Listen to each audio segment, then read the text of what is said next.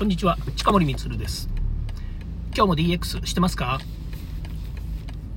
さて今日はですね、いきなりですが、もう本題の方に入りたいと思います。えー、今日はですね、合詞交換会ということのテーマについてお話をしたいと思います。えー、前回というか、あの、ごめんなさい、前回って言ってるの、あの、去年もですね、同じように合詞交換会の時期にはですね、合詞交換会、ね、ぜひ皆さん参加しましょうみたいなお話をしたと思うんですけど、えー、今日もですね、ちょっとその辺のお話をしたいなというふうに思っています。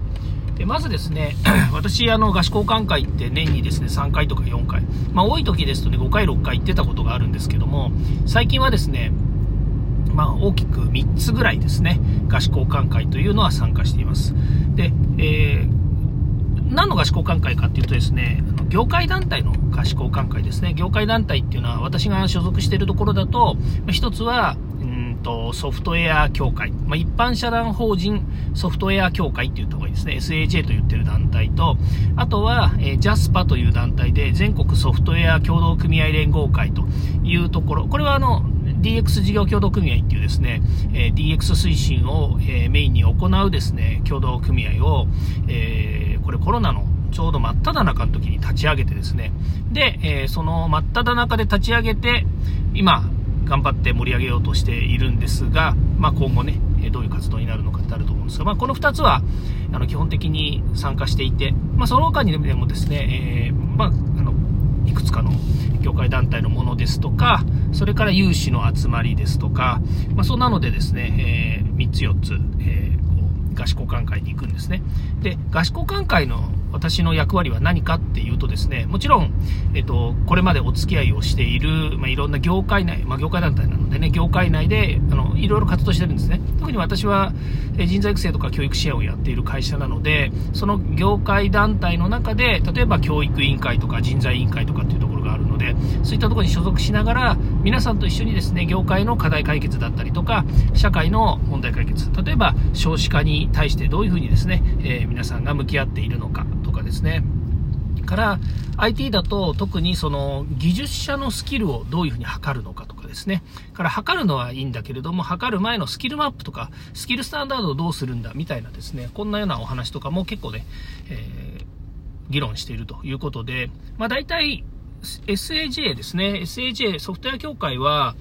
会員数がどれぐらいですかね今、800社ぐらいですかね。まあ、大小800社ぐらいあるんだと思うんですよね。まあ、1000社弱ぐらいあるんだと思うんですけども。で、えー、ジャスパーの方はですね、えー、どのぐらいだろう。400、全国で400か450とか、まあ、か、あの、えー、組合の連合会ですからね。えそれぞれの組合が、例えば100社とかあったりとか、何十社っていうふうにあった中で、えー、それの総和が大体まあ5、6社、5、600ぐらいあるのかなあんまりわかんないですけどね。それぐらいあります。まあ、それぞれ業界団体ごとにですね、えっ、ー、と、色が違ったりします。で、昔は、あの、なんだ、その、えー、私も組み込みとかね、やってたんで、組み込みシステム技術協会。まあもともとね、あの、サートプロっていう私の会社を始めた時は組み込みシステム技術協会に参加して、で、そこで、まあいろいろね、あの、実績を積んで会社として大きくなっていったっていうところもあるので、まあもちろんその団体はね、えー、どのくらいですかね、10、13年かな、まあ10年、10年以上は参加してたんですね。でも、まあ、いろいろ事情があってですね、あの、お役御免になったところもあるので、その組み込みの、えー、団体からはですね、足を洗ったと。まあ、その間もずっとあの、なんでしょうね、会費は払って、えー、いつでもね、合宿交換会行けるような状態だったんですけれども、でもまあ合宿交換会行かなくてもですね、えー、繋がってる人は繋がってるということもあります。まあ、その他にもですね、個々小さいところはいっぱいありまして、えー、そういったところにも行きます。それからあとは、まあ、例えばあの、え官庁関係のところのですね、団体とか、まあそんなのもあったりするので、えそういったところにも顔出したりはしています。ね。えで、じゃあ、その、なんでね、合宿館会にね、こうやって一生懸命せっせと行くんですかって話なんですけども、去年はね、多分ね、皆さんにお伝えした方向としては、単純にね、営業行為ですよっていう話をしたんですよね。まあ、例えばこの音声配信がね、私もいつも言ってるように、こう、売名行為だというふうに、えー、言ってしまえばそれまでなんですけど、この合宿交換会に行くっていうのもね、あのーね、いろいろその会の、まあ、会っていうんだから当然会長とか副会長とかね、えー、理事とかっていうのがたくさんいるわけですよ。それからあと会、協会のね、会員になってる人たちで、例えば社長とか役員とかっていう人たちもいっぱいこう来るわけですよね。で、そういう人たちとまあご挨拶をするっていうのもあるんですけど、でもね、やっぱり年に1回、もしくはね、合宿交換会と総会っていうのがあって、年に1回とか年に2回しかね、会わない人っていうのも結構いらっしゃるんですよね。まあ、そうなると、そこに行かないとね、会わね、会えないとか会わないっていうこともいっぱいあるので、えー、とてもね、やっぱり、なんていうんですかね、その、いい、いい、あの、交流の場っていうんですかね。そんな風にはなるわけですよね。で、あともう一つはですね、そういうとこに行くと、えー、皆さんからこういろんな勇気をもらえたりとかですね、新しいアイデアとか活動とかを知ることができるんですよね。例えば、やっぱり IT の業界団体にいるとですね、当然ですけど IT ですよね。あの IT の、えー、最新情報がね、そこでもらえるわけではないにしても、今、えー、自分たちの、えー、同じようなね、業種の人たちがどのような活動をしているのかとかね、まあ、そんなようなことも知ることもできますし、もっと言うとですね、えー、ね、お困りごとがやっぱり聞けるわけですよね。例えば特に合宿交換会なんていうとね、新年ですよね。で、ちょうどこれから2月、3月、ね、えーなんていうんですかね、こう、会社が締めの時期に入るわけですよね。で、そうなってくるとね、えっ、ー、と、困ってることって結構あるんですよ。例えば人が足りないだとか、それから、まあ、人が足りないというのが一番ですけどね、えー、私のまあ教育の会社だったとすると、教育コンテンツが足りないとか、お客さんからこういうことを言われてるんだけど、ちょっとやれる人がいないので手伝ってくれないとか、IT 業界だったら当然、ね、あの、システムエンジニアが足りないとか、プログラマーが足りないとか、えー、それからもう単純にもう人手が足りないから、あの、連れてきてほしいとかね、えー、そういうのもありますし、それから新入社員研修っていう時期が4月5月っていうふうにあるので、まあ、そこでね、新入社員研修の講師が足りませんとか、えー、まあ、そんなことも含めてね、いろいろこう、行きゃお話があるということなので、まあ、さっきも言いましたけど、営業行為といえばね、営業行為なんですよね。で、ただですね、えっ、ー、と、まあ、これはあの、いい面ですね。私が、まあ、この、えっ、と、合宿交換会とかね、総会とか、こういったに出ていく、まあ代表である私が自ら行くのは、やっぱり出てくる人たちも代表であったりとか、それなりのポジションにいる人たちがいるので、まあある種つながることっていうのはね、営業行為につながりますし、えー、このコロナが明けてと、まだ明けてないけれども、明けてないというか、まあアフターコロナって話で言うと、コロナの時期は本当に会えなかったんですよね。まあ、その会場にも来なかった人も多いし、もっと言うと、やっぱりコロナど真ん中の時には、もうこの合宿交換会とかっていうの中止されてたんですよね。だから、まあ、そういう意味では会う機会もない。だから、なんていうんですかね、あの、えーもう顧客として成立してる人たちは、あの別にね、そんな会合で会わなくても良いのかもしれないんですけれども、例えば、あの、ベンチャーの人ですとかね、それから新興期、まだ新しい会社とかね、新しいサービスをね、これから提供しようとか思って、協会に来た人たちなんていうのはね、なかなかやっぱりこう、えー、新しい人たちに会えないと、そもそもじゃあ、協会に入ったメリットって何なのっていう話になっちゃうわけですよね。で、まあ、メリットってたくさんあるんですけれども、やっぱりね、その中にいる会員企業の方たち、同じ業種のような人たちと、えー、こう、会話したりとか連携することによって、新たな気づきとかね、えー、付加価値っていうのをやっぱり作っていくっていう、これは一つの大切な要素だというふうに捉えればですね、あの、少なくともみんなで、皆さんでね、会合することができないっていうのは、ちょっと物理的にね、会合できないのは、結構ね、問題だったりするわけですよね。まあ、それが今、えー、アフターコロナになってですね、みんなでこう集まって、会合して、ワイワイこうやれるっていうのは、とてもいい機会だし、チャンスだと思うんですね。まあ、そこに行けばですね、えー、当然ですけども、多くの人たちがいて、えー、いろんな話ができてっていうことがあります。まあ、え、昨日、そのコンピューター、えー、ソフトウェア協会、違うわ。えっ、ー、と、ソフトウェア協会ですね。あの、コンピューターソフトウェア協会っていうのは、コンピュあの、ソフトウェア協会の改組する前の名前なんですね。名前変更したので、えー、コンピュータソフトウェア協会 CSAJ っていう名前からソフトウェア協会っていう名前に変わったんですね。なので、SAJ っていう名前に略称にも変わったんですけども、そのソフトウェア協会の会長が、えー、桜インターネットの田中さんという方なんですね。で、昨日ですね、その田中会長が、えー、の合宿交換会でね、えー、冒頭の挨拶で、えー、こう、壇上からね、皆さんに向かって述べたことっていうのがですね、すごく、やっぱり私としてもね、あの、気づきになったというかですね、すごくいい、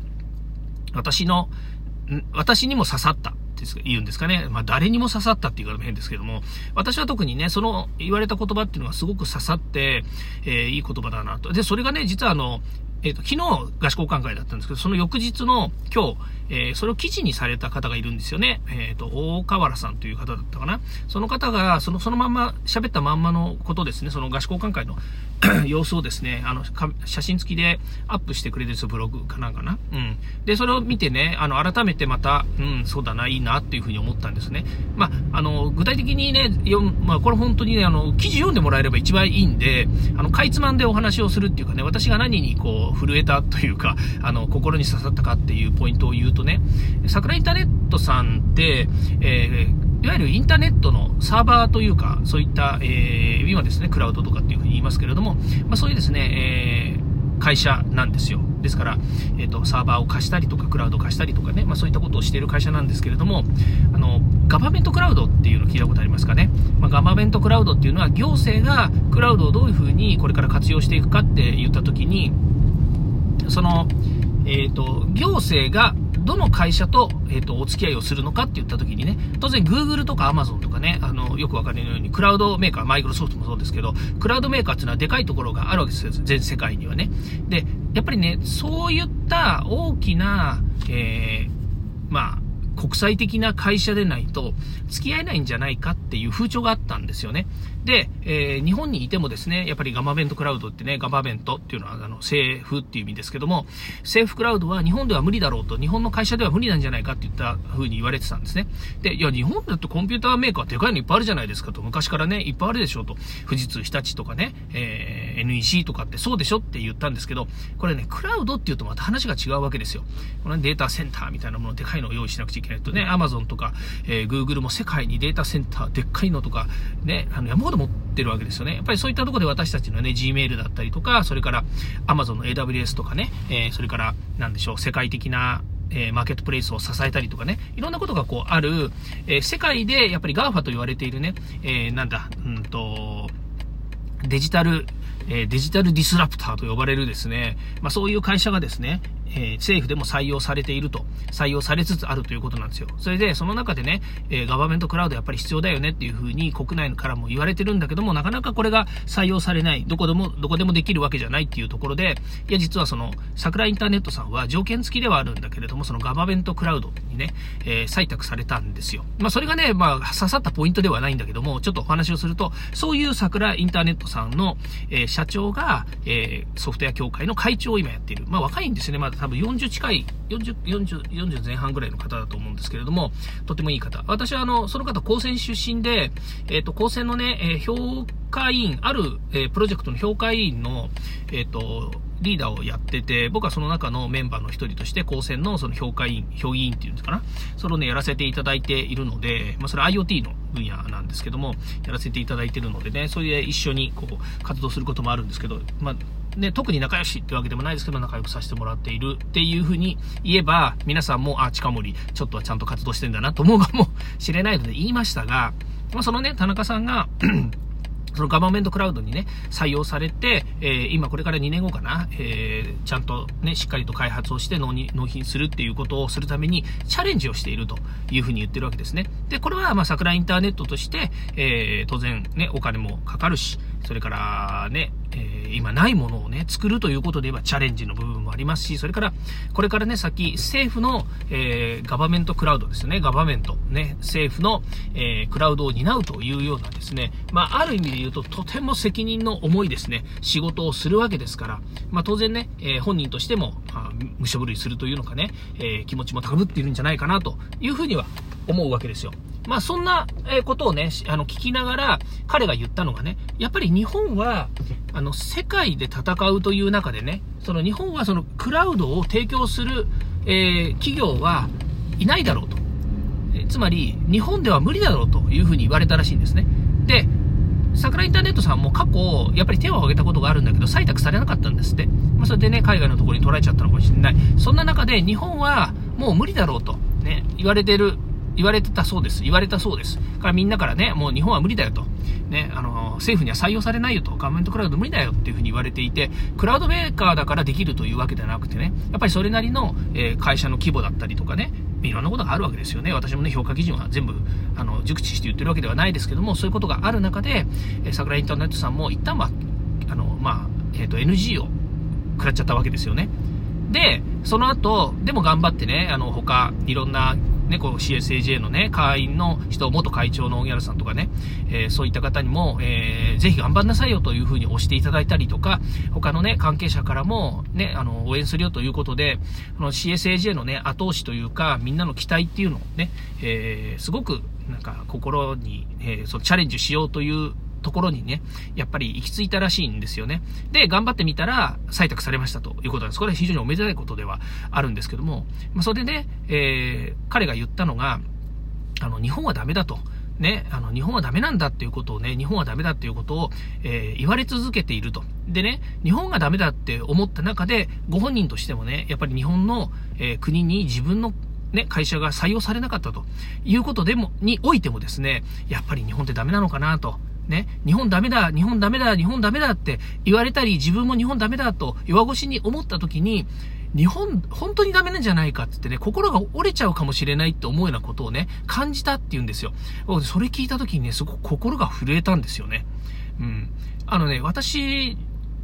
別、あの、日本がね、いいとか悪いとか思う派じゃなくて、逆なんですよ。私ね、日本って、あの、ね、みんなね、あの、なんか、あのね、すごく日本ってね、こう、えー、ダメなんじゃないかとか、それからね、日本っていい国なのに、えー、すごくね、あの、海外と比べてどうこうとかね、日本ってどんどんね、あの、株価が落ちてきてとか、いろんなことでみんな言うじゃないですか。でね、私ね、全然そんなこと思ってないんですよ。あの、実は。実のところ。あの、全然そんなこと思ってないって言ってるのは、あの、なんでしょうね、これからまだ先、日本で勝ち上がれるだけの素質は持ってると思うし、えー、自分自身もね、あの、このね、あの、年齢的なことがあったりとか、会社をやってるとかっていうことを全部抜いたとして、自分自身もまだまだね、世界でね、あの、活躍できる、世界に対してですよ、プレゼンスを持てる国であるんじゃないかって思ったりをしてたりするんですよね。自分がね。って思ってるタイプなんですよ。でね、これ、これを自分が、あの、言ってたりと感じていることにおいてね、そのさっき、ね、その、桜インターネットの、えー、田中さんがね、日本ってダメだ日本ってダメなんじゃないかっていうふうにね、えー、思われてたり、自分も思ったっていう中でね、ただ、えー、今回、え、自分がね、投資をして、で、え桜インターネットが採択されて、で、えー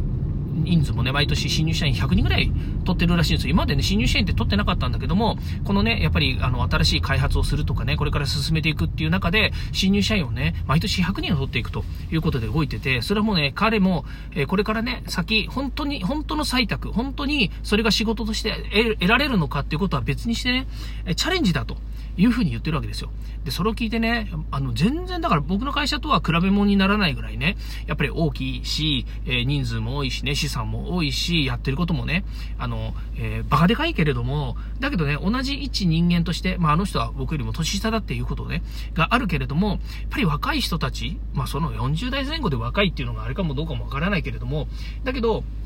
そういったね、えー、彼らがこれからね、チャレンジをしていくんだっていうのを見てね、で、すごく感銘を受けました。受けたんですよ。で、自分自身も心の中ではふつふつとね、やっぱりこれからね、えー、どんだけね、あの、年を重ねて、ね、また経験も踏んでいくっていうのも、これは一生もんだから、ね、あの、年齢がどうとかね、あの、何十、何歳になったから、あの、できるできないとかとは関係なく、まだまだね、えー、自分ができること、やれること、チャレンジできることっていうのがあるわけなんで、それはね、どんどんやっていこうとは思うんだけれども、だけどね、肌とね、周り見たらどうなのという風になった時にね、なんかね、しょぼいんですよね。しょぼかったんですよ。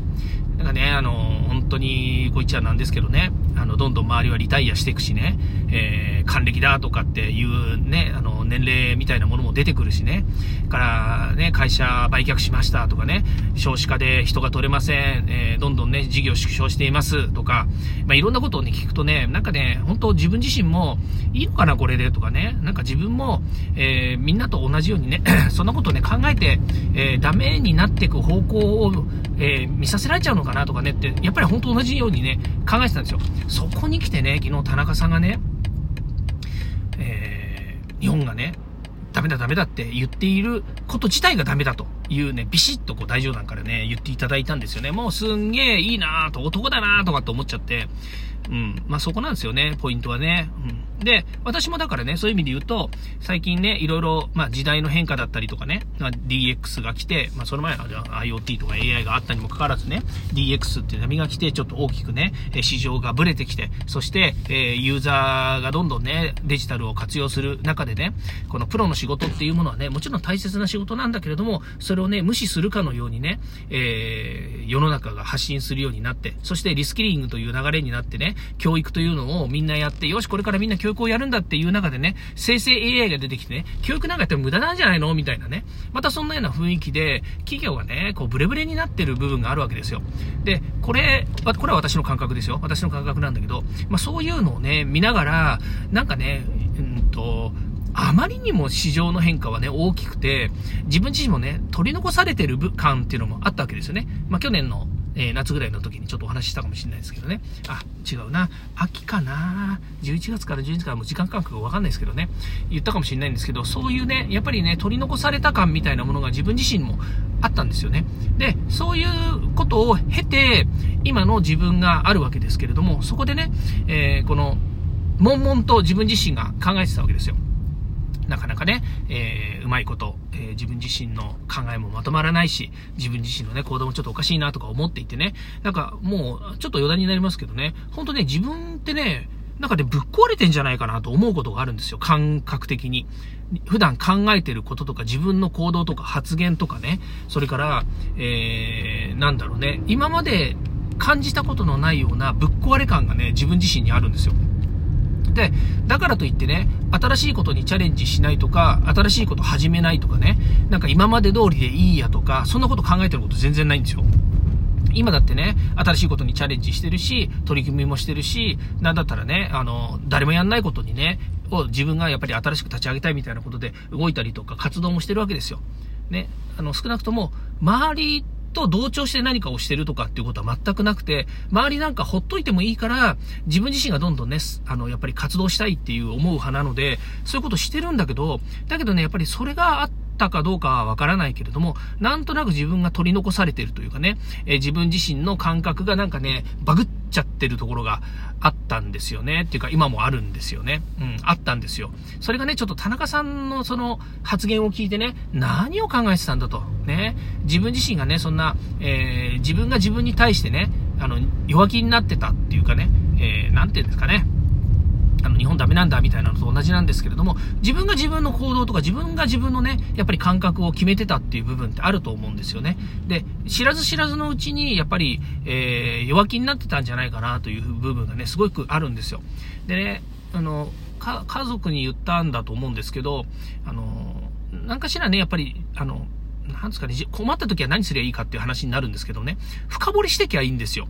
あのね、新しいことをね、横に広げてね、なんかね、なんかないかなとかって横に広げてもね、ないんですよ。だって、そ、そもそもそこには手をつけてこなかったわけだし、あの、自分自身がね、視野もないし、そこの経験もないわけですよ。だけど、視野があったり、スキルを持ってたり、経験があるところを深掘りしていけばね、あの、見てないだけで深掘ればね、いくらでもね、そこにやりたいこととかやれることとかね、出てくるんですよね。それをね、やっぱりね、最近ね、ちょっと無視してたというか、えー、なんかね、手を広げすぎてたんだな、というのをすごく感じました。で、これはね、あの、人と話さないとね、なかなかわからないんですよ。例えばさっきの田中さんの話だって、田中さんはそういう風に考えてたんだ。ね、そういう風に発言してくれたんだ。自分も実はそう思ってたんだって。でもこれ田中さんと話をしたりとか、田中さんの言葉を聞かなかった。わかんなかったんですね。だから、今日もちょっと会合があって人に話したんだけど、自分の頭の中の整理をするのにとてもいいわけですよ。例えば3年前からこういうことを考えてて、去年こういうことを考えてて、今年2024年になって、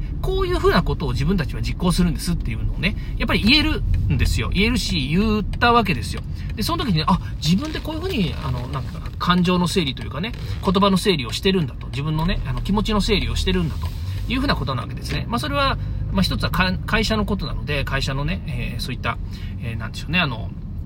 取り組みの話をして、それが自分の言葉としてまとめてるということではあるんですけれども、まあまあ、そんなことがあってね、やっぱりこう、えー、冒頭のね、合宿交換会に行きますとかね、やっぱり有識者の人の話を聞きますと